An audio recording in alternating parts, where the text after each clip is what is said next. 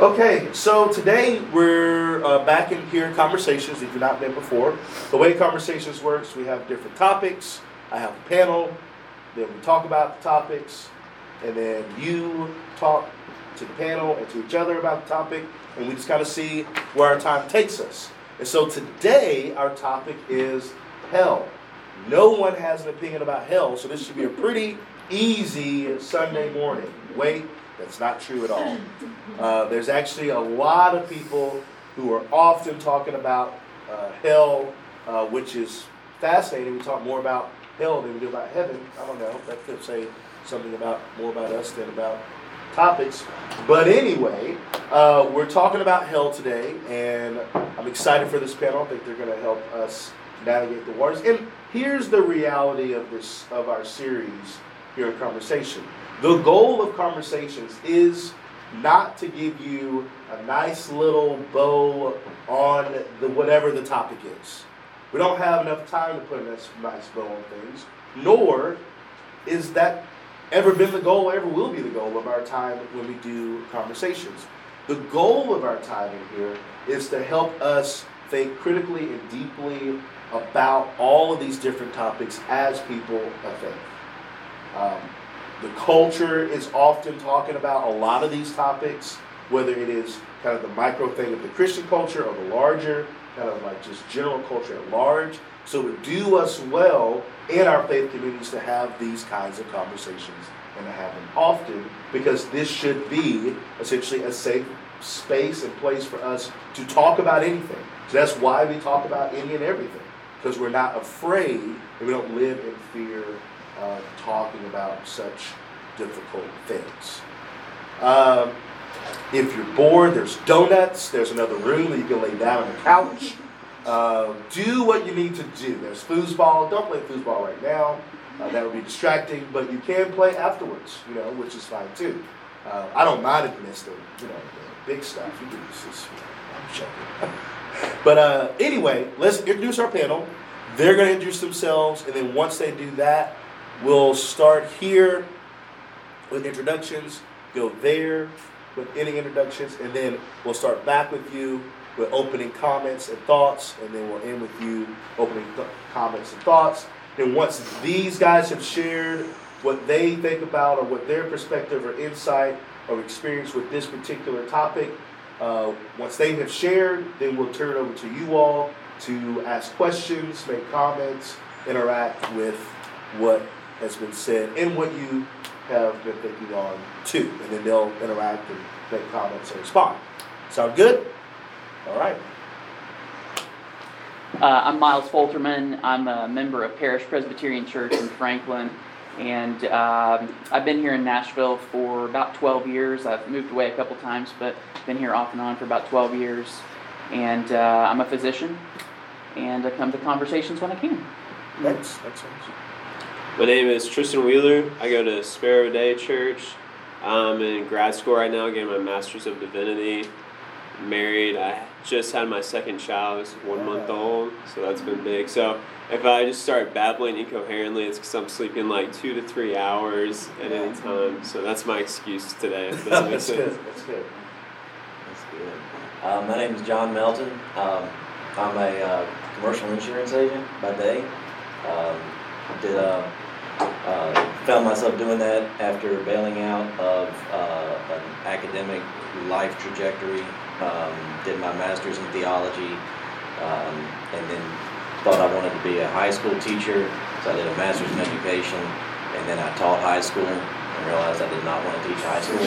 um, and then I uh, was was an adjunct professor at Lipscomb for uh, for a minute, and uh, now I am um, yeah primarily I just sell insurance every day. So you need, got a new car, got a new house. I know a guy. Oh, um, nice plug. Not, yeah, I mean, yeah, you got, you know, you're in front of some new faces. I, I, learned in the Bible that you do not have because you do not ask, mm-hmm. right? So oh, yeah, always ask. That's what that meant. I wondered what it meant. and that's why I come to tell you know, Oh yeah, yeah. It's good. Clean up. That's right. It's good. All right, we'll start with you. Opening thoughts, comments. Oh yeah, that's right. I'm, okay, so. Um, Hell's uh maybe not real. We all maybe knew that. Um, how many of you saw A Star Is Born? You listen to the soundtrack. Jason Isbell has a great song on there called Maybe It's Time, and one of the lines is, When I was a child, they tried to fool me. They said the worldly man was lost and that hell is real. But I've seen hell in Reno, and this world's one big old Catherine wheel. Um, you can Google Catherine wheel. But um, yeah, Bible. Uh, one of my elders at the church that I go to one time said that the Bible talks a lot about heaven, but it talks even more about hell. False. Um, talks about stuff, but hell as a specific place in the Western mind was shaped more by literary figures than it was by the New Testament. Um, so we'll discuss that. Okay, thanks. Tristan. Yeah. when Patrick asked me to be on conversations, I was like, "Yeah, sure. What's the topic?" And he goes, "It's hell." I was like, "Oh man, uh, redact the offer." It's that it's that thing that we all talk about, but then we don't want to talk about, especially in public scenarios. Which got me thinking that when we talk about hell, what we're also talking about is fear.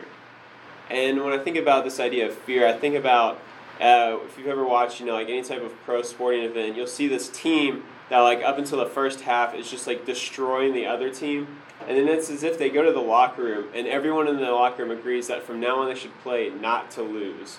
And you see them go out and they start playing, and there's this like fear mindset. They're like afraid of losing the whole time, which is like ultimately what they end up doing. And there's this theologian I love. Uh, his name's Peter Enns, and he starts off one of his books. He says, Fear must not drive our theology. And one of the reasons I think hell has become so prevalent, and with that, the fear component, is because fear is a powerful motivator. And fear can get people to be controlled, it can get people to do what you want them to do. And there's a, a powerful motivator with fear, but I think we have to ask ourselves is there maybe something that motivates us better than fear? And I would say that's love. So you see in the New Testament, you see that it says like God is love, love your enemies, and so there's this move from fear, and even you see in later on in the New Testament it says that uh, perfect love casts out fear. Yeah, and so I think there's a sense of we have to move from like a theology that is fear based to a theology that is love based, and with that there's no need to be afraid, and you see that sometimes, like I mentioned that analogy, you'll see that team that's you know they're afraid of losing, which is what they start doing, and the team that is already lost no longer has anything to lose and no longer is afraid of losing because the worst things happen, and then they start winning. And that to me, I think, needs to be kind of like a shift for us in the church is to go from this fear of hell to this like love of God, which is a more powerful motivator. And I've heard it said that like good, healthy religion, uh, bad religion is for people that are afraid of hell, and good, healthy religion is for people that have been through hell. And so that to me is kind of the push for me is to, to identify the fear component and move from there. Cool. Thanks. Miles? Um, every two years, Ligonier Ministries, uh, based in Florida, conducts uh, what they call a State of Theology survey, which is um, a survey that um, has been in the United States for the last three years, but is conducted in the UK in 2018 as well. And essentially, what they do is they um, ask people, both Christians and non Christians, what are their beliefs? What are their understandings and conceptions about core um, core elements of Christianity? So uh, the survey is made up of 34 questions, and they relate to things like God, the Bible, Jesus, the Holy Spirit, and um, I would encourage you to look at it online because it has some really interesting results. I think that. Um, if you look at the results for people who do not identify as Christians, you may not be surprised by the results. But if you read the results for people who identify as Christians, you may be kind of surprised by what people believe. So um, I just want to share a few of the results with you. When presented with the statement, Jesus Christ is the only person who never sinned, 74% of Christians said that was true, that they agreed with that, either strongly or somewhat by the way, in the United Kingdom, only one third of Christians believe Jesus was the only person who never sinned. Um, I'm not sure what's more horrifying, believing that Jesus sinned or that there are people walking around who don't sin. Everyone sins a little, but most people are good by nature. 72% of Christians believe that. Even the smallest sin deserves eternal damnation. 29% of Christians believe that's true. Only 8% of Christians in the United Kingdom believe that. God counts a person as righteous not because of one's works, but only because of one's faith in Jesus Christ. Only two thirds of Christians believe that. In the United Kingdom, 32%. One third of Christians believe that people are counted righteous because of Jesus Christ and not because of their own righteousness. And then, for our purposes, hell is a real place where certain people will be punished forever. 71% of American Christians believe that's true. 24% of Christians in the UK. By the way, interestingly, the statement Jesus was resurrected from the dead, 37% of Christians in the United Kingdom believe that's true.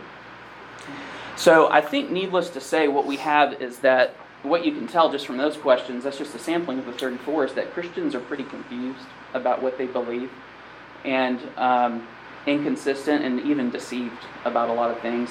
And I think that when it comes down to this topic, the things that we need to reckon with are the holiness of God and the sinfulness of humanity. Those are the two things that we're going to have to reckon with. Um, and we're, just as Christians in general, very deceived and very uh, confused about this matter. So confused, in fact, that several years ago, a pastor wrote a book. Well, he was a pastor then, he's a former pastor now, stating that only a cruel, mean, vicious tormentor would use hell to punish so severely the finite sins committed by people in a few years on earth. That's perfectly consistent with the statements that I just read you from the Ligonier survey and people believing that essentially people are good.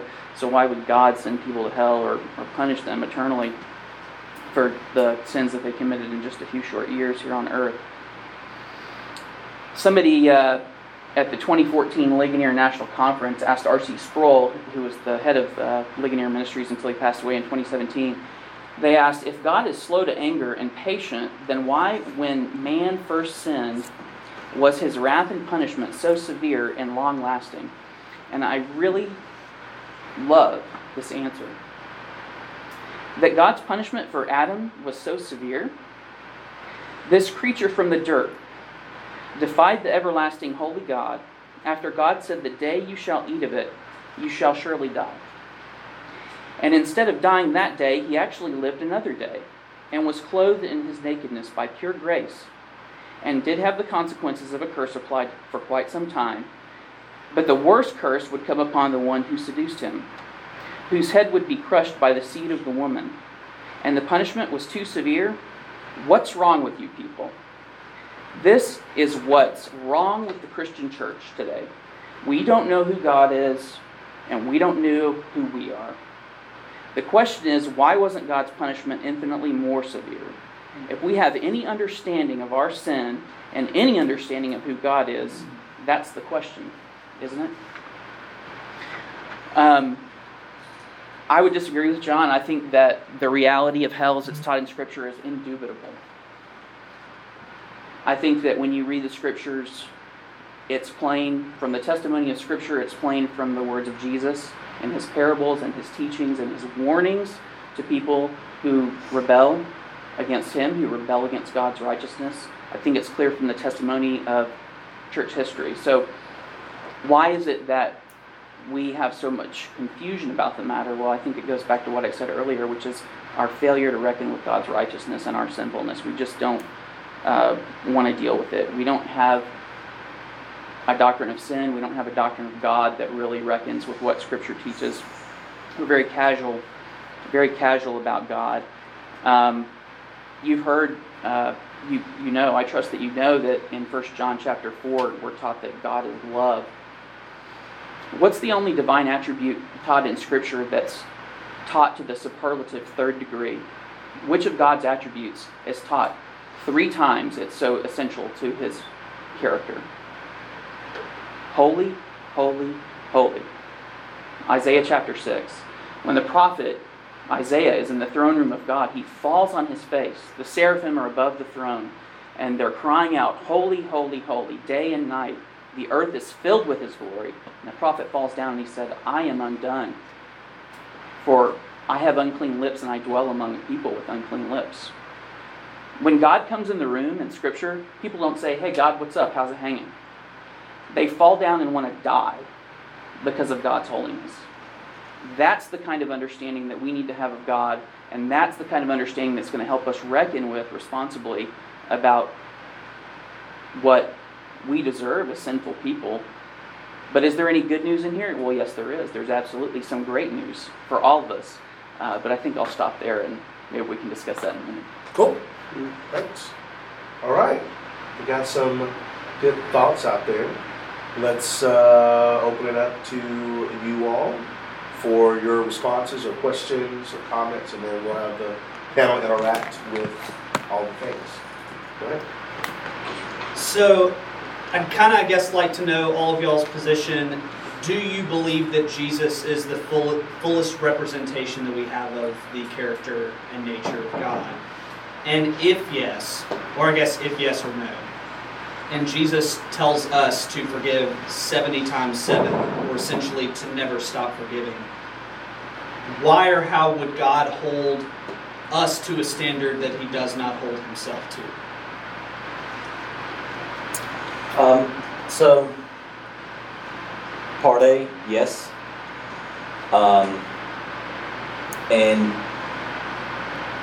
uh, my one of my favorite theologians, um, and actually one of my least favorite theologians, uh, dovetail on this point. Uh, my, uh, not, I, I call him the least favorite. I, I tease with that. Uh, he's not really a theologian. C.S. Lewis is a great writer, good dude. Highly recommend his stuff. Um, um, he and uh, one of my other, uh, my actual favorite guy, uh, they say something similar here. They say that uh, in the end, those who go to heaven, uh, this is Lewis's uh, phrase, those who go to heaven are those who say, To God, thy will be done, and those who go to hell are those to whom God says, Thy will be done. Right?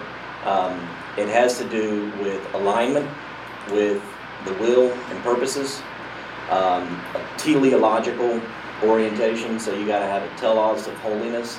Holiness not being defined transactionally as uh, right, wrong, but in the flowing with the grain of the universe, going with the, the direction of creation, uh, aligning yourselves with the intents of God in creation, and becoming the type of person, being habituated into the type of person who is comfortable in the kingdom of God. Um, those are those who go to heaven. Uh, if there is a judgment, if there is a hell, those who would go to there are those who have so accustomed themselves that they would not be comfortable in the kingdom. They live lives of enmity, strife, uh, fear, uh, retaliation, uh, judgment, etc., etc., etc., and not lives of self-sacrifice and love. Um, and those are the orienting principles that, that, that go behind uh, how, how you would adjudicate a judgment. And so, uh, to answer the second part, uh, those those guys are what I think they're trying to say is, yeah, I think God is infinitely forgiving, but there's still room for a judgment in a world where a God is infinitely forgiving, because God is not ultimately going to force you to be kind, become the kind of person who is going to feel at home in His kingdom. He will honor your decision, um, and so that's kind of my response. There's a there's an Episcopal priest that I really like, and um, in one of his sermons, he talks about the day of judgment, and he talks about how this idea that both heaven and hell are full of forgiven sinners.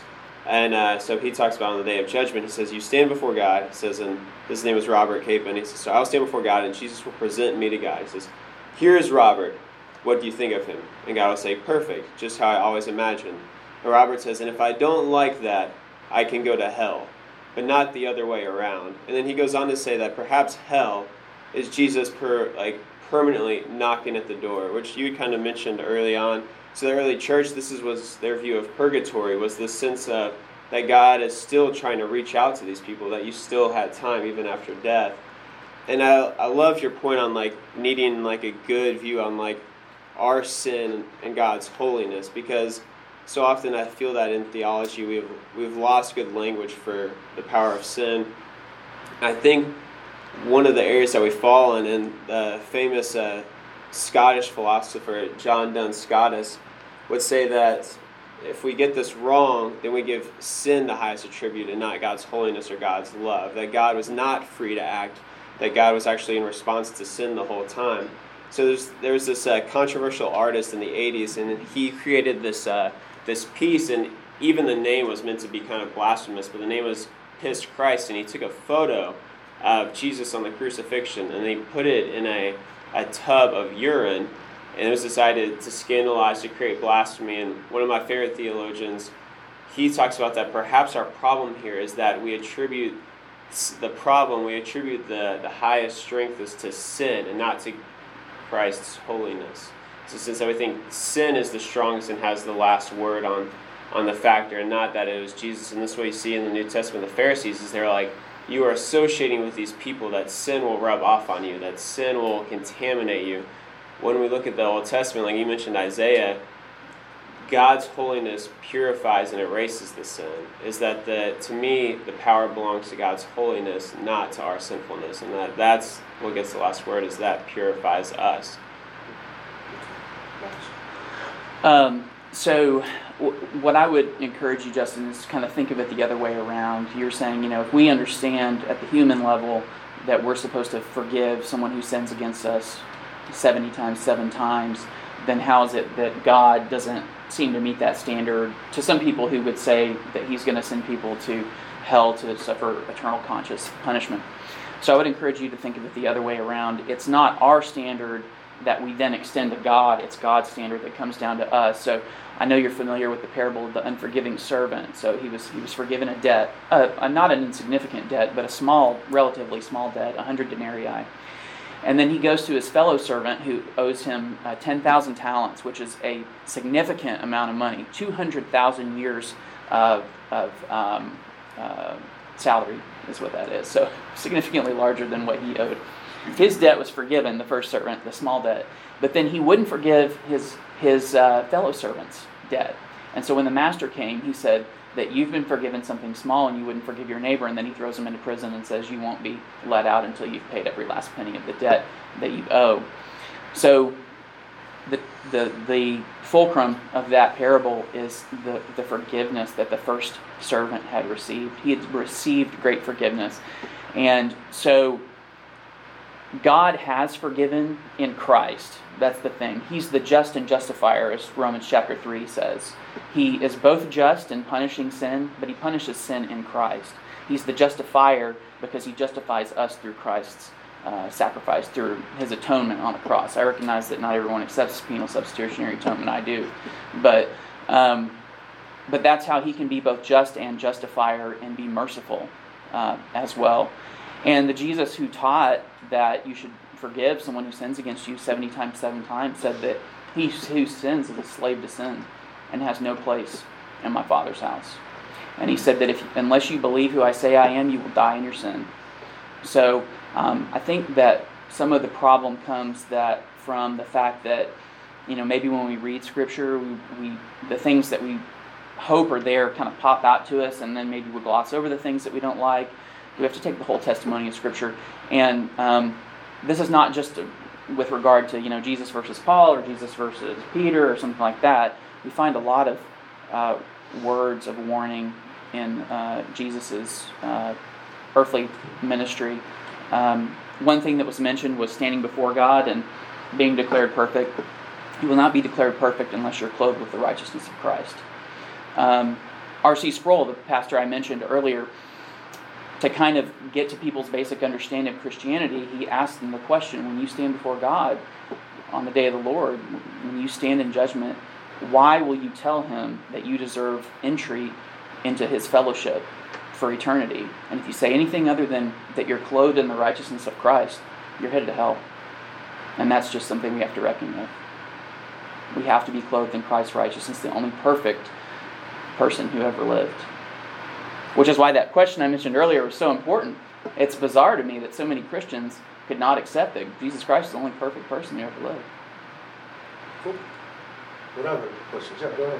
Um, so I mean, on the panel, there are like different ideas of like, does hell actually exist, or does it exist in like the way that it's been starkly described? So, how, like, I guess to each of you, like, how do you imagine hell to be if you believe that it exists, and like, how do you reconcile sort of different references in the Old Testament to like Sheol, which is just like a general hellboy land of the dead, to like later um, goats and sheep type judgment. John, do you want Hey, Can I go last this time? Yeah, you go last this time. You go first. Okay. Um, Can you restate the question? Just um, how do you reckon with what, what would be our individual understandings of what, what hell is um, based on the testimony of Scripture? Um, maybe apparent divergences in Old and New Testaments. So um, there there doesn't seem to be a um, the, the doctrine of hell in the Old Testament is not as developed as the doctrine of hell in the New Testament. Um, but th- that's not problematic. I think for some people that is that seems to be problematic, but I don't think it is because we of course are familiar with the doctrine of progressive revelation. I mean the fullness of the person of Jesus, you find it in seed form even back as far as Genesis chapter 3 when Adam and Eve are promised that they'll have a redeemer that will come and crush the serpent's head, but you would be very uh, you'd have to be very creative to draw from that passage the full understanding of the person of Christ. Um, so that's just in seed form. And uh, I would approach hell the same way. I would say, you know, you certainly find passages like in Daniel chapter 12 that say that there will be a resurrection, and that some people would be resurrected to glory and others to eternal shame. Um, but in the New Testament, you find it very well developed in Jesus' preaching, uh, where he talks about it as a place of darkness, a place of separation, uh, a place where there's weeping and gnashing of teeth. Um, I'm sure you're familiar with the parable of Lazarus and the rich man. And um, the rich man can't cross the chasm to go into the comfort of Abraham's bosom because um, he's gone away to eternal punishment. Um, so those are some of the images that you find in Scripture. Scripture, um, you know, Jesus certainly uses the image of well, Scripture uses the image of fire, darkness, um, separation from the kingdom of God. You'll find it in Revelation. The the the dogs are outside the wall of the kingdom.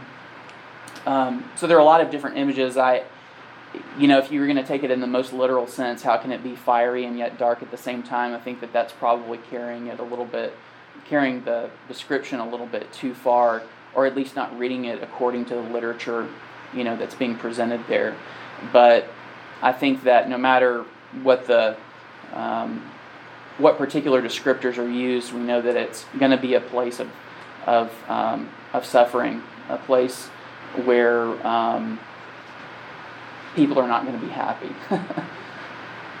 Maybe to put it in a very you know flippant way. Tristan? Mm-hmm. William Blake, he says, We are put on this earth so that we might bear the beams of love. And I think about that because when Jesus begins to announce the kingdom of heaven, he says, The kingdom of heaven is at hand.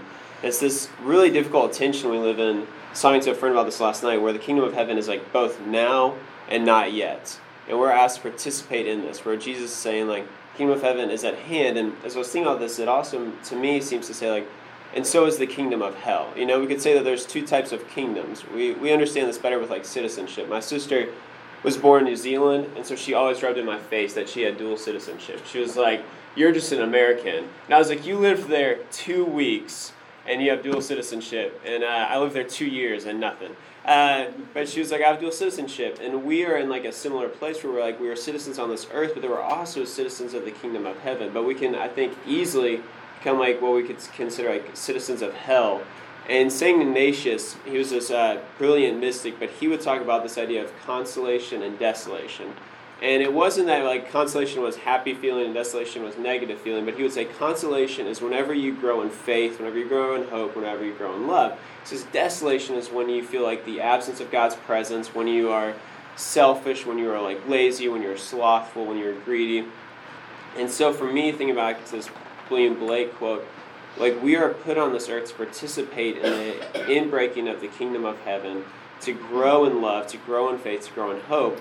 And so when we talk about hell, I think one of the reasons this topic is so interesting is because we don't know for certain. Like the Bible speaks in a lot of metaphors, both for heaven, for hell, and in parables and stories. And, and metaphors have a way of capturing the imagination in ways that like literal truths do not. And so we get curious, I think, about what hell will be like. And I think for me, it comes back to that fear mindset because like we're afraid of going there. And so with that, there's a sense of like I don't know what hell would look like, and nobody does. But I think about to me, heaven is a place where we continue to grow in the attributes of like faith, hope, and love. And Um, some theologians even talk about that. That's why love is the only one that remains because in heaven you no longer need faith or hope. It's just love. And to me, hell is a place where you continue careening away from the presence of God, away from hope, away from faith, away from love, away from these characteristics that embody like the holiness and beauty of God. And so as to what it looks like, I don't know, but that would be my understanding of it. Um, I don't believe in a literal hell. Um, I think the Bible uses a lot of metaphor um, and uh, imagery uh, to, to paint a picture. Um, I also think that, uh, and, and this is, I don't know, I'm just going to open up some worms. open them up. and- I'll end soon and then the worms just be out. Uh, so I, I try to nurture a pretty healthy agnosticism about the metaphysical side of all this stuff. It's just not knowable. You can believe it, but it's just not knowable. And there's uh, there's probably a reason that the Bible was written the way it was written and not written as a science book.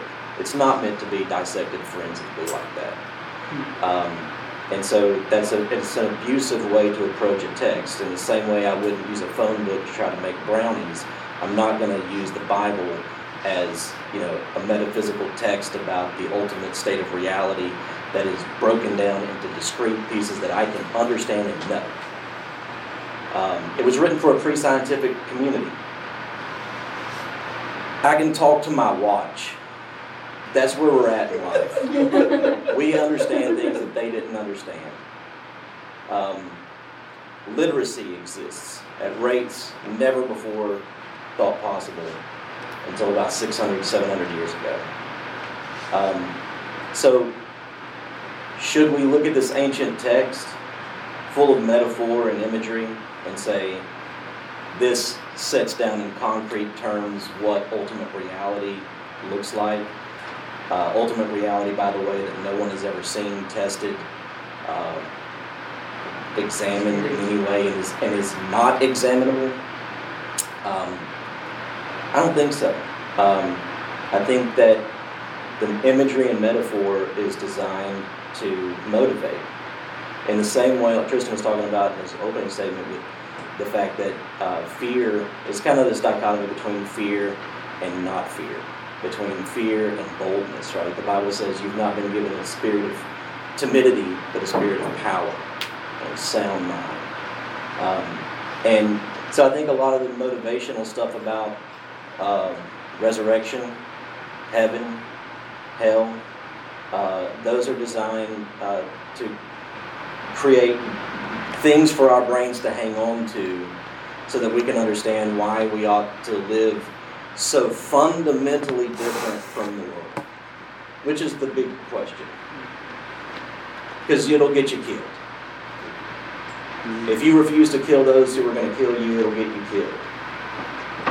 And if you have to hang on to something like the hope of the resurrection or the life of the age to come, then that can be a really helpful motivator for you. If you need to hang on to the idea that killing people is wrong, and if I do something wrong, I'm going to go to hell, that can be a healthy motivator for you, I guess. Uh, but ultimate realities, I just try to help nurture a healthy agnosticism about things that I know I can't know, and double down on the things that are pretty clear, which is love those who curse you, do good to those who hate you, bless those, wish all kinds of evil against you. Uh, do not return evil for evil. Um, live differently uh, in the midst of this world that is ordered by darkness and death and decay in such a way as to represent an incoming new way of life, a way of life that no one imagined possible until Jesus announced his ministry and lived out this way of life. Um, and yeah, that's Good. All right. Oh, ooh, you're gonna hate this. I have to. I'm about to land this plane, as awkward as it is. So here's what I'll do. I'll let you say your questions, and then we're gonna hear quick. We gotta hear quick, final comment And the order we're gonna go in is we'll start with Miles, then we'll go to John, then we'll end with Tristan.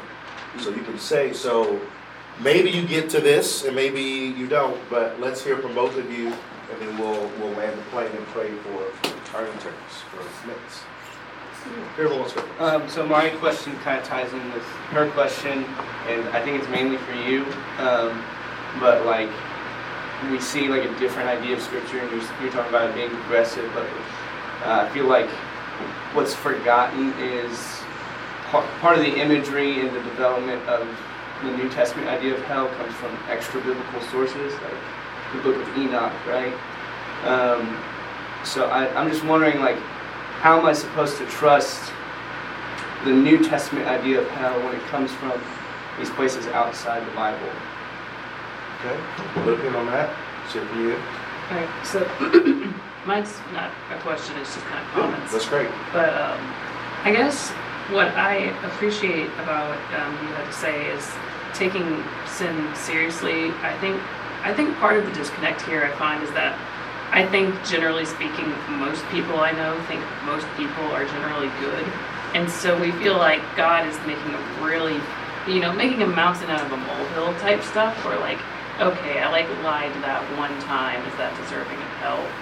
And um, or you know, I lied a hundred times, but is that deserving of hell? Like, shouldn't God just forgive me anyways? Which I think is why I like to gravitate towards, you know, uh, Paul's message of like, should we go on sinning so that grace might abound? Like, you know, it's kind of like, okay, are we just going to take for granted that like God will forgive me? God's a nice person, I guess. So, um, you know, I, I feel like there's a lot to be said, and like, and I even am reminded that like the image of purgatory for you know most of history wasn't that this was a place some people go it was a place most people go because the idea is like sin has so stained our souls that you need purgatory to purify that. Like only this really saintly people who are recognized as such just got to go straight to heaven. You know the idea is like we've been affected by sin. This has to be removed before we can be in god's presence. And so i think that's kind of important to keep in mind because I find that just in today's culture, we're so willing to be like,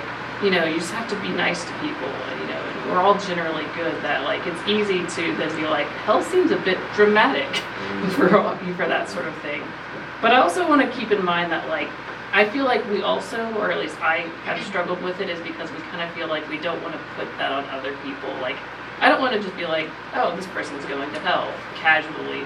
Um, and so I think I think what I found helps is kind of wrestling with the like, you know, the desire and hope that everyone might get to go to heaven, but also like reconciling the fact that some people might not.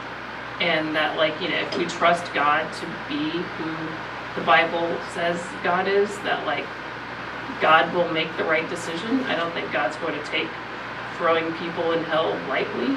Like if people end up there, I don't think it's gonna be like, well, you messed up a couple too many times. So I just think that's important to keep in mind too, because I think it it doesn't really like make hell seem nicer. It's just kind of like reminding ourselves of like the big picture of like sin is like a, a really you know substantial thing, and also we can trust God to make the right decision in these matters. That's good. Okay, so quick final thoughts. Here we go. Quick comment to respond to you. I would not describe the New Testament as depending on intertestamental literature for these descriptors, but it, that it helps put it in context.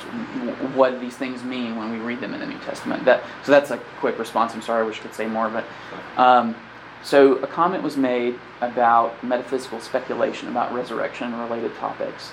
And uh, you may remember in uh, Matthew chapter 22, the Sadducees come to Jesus and they present him with this dilemma about a woman who's married to multiple brothers and who's she going to be married to in the afterlife. Well, they, don't have a particular concern about that. They just want to make his uh, belief about a resurrection to seem stupid and ridiculous, like he's some sort of hayseed. How does he answer them? He says, You're wrong because you know neither the power of God nor the scriptures. That's how he starts off his critique. So, if you don't know the power of God and you don't know the scriptures, you're not going to be able to appropriately deal with with the doctrines of judgment, the doctrines of the holiness of God, the sinfulness of humanity. So that's where you have to start. And that goes back to what I was saying earlier about that's what we have to reckon with before we get started at all. I did mention I wanted to share some good news with you. It's it's not just all doom and gloom. So what's the good news? Well, despite the fact that James says that if you if you stumble on even one part of the law, you're guilty of breaking it all. Despite the fact that Paul says that um, we are dead in sins and trespasses, despite the fact that, as I mentioned earlier, Jesus said, "If you don't believe who I say I am, you will die in your sins." Despite the fact that he says that if you slave, if you sin, you're a slave to sin, and you have no place in my Father's house. There is good news, and that is what I mentioned earlier: that God is just and the justifier through Christ Jesus, which is in His grace alone. It's by grace you have been saved through faith, and this is not your own doing; it's the work of God, so that no one may boast. Go with that. John, quick. Um,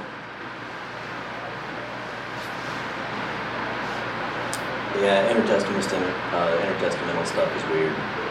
Um, uh, Jesus uh, talks uh, a, a lot in metaphors, and if you can uh, do some studying about best ways to understand those.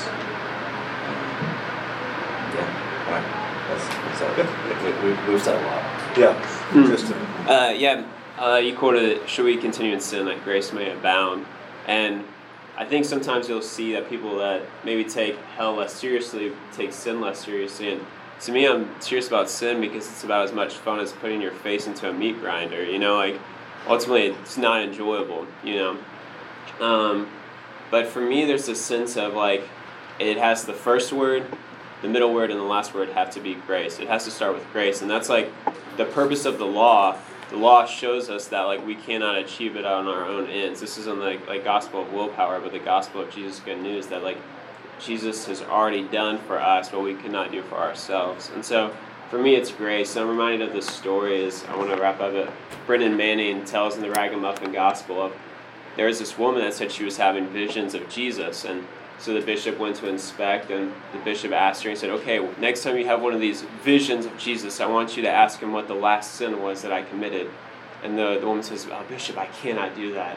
And he was like, "No, no, like I want you to ask him. Ask him what was the last sin that I committed." And she's like, "All right, you say so." And so a couple of months go by, and then she finally calls the bishop, and she's like, "I had another one of those visions with Jesus." And the bishop was like, "All right, did you ask him the question?" She's like, I asked him what you told me to ask him. I said, what was the last sin that you committed? The bishop like leaned forward and he's like, what did he say? And she said, and she just said, I can't remember.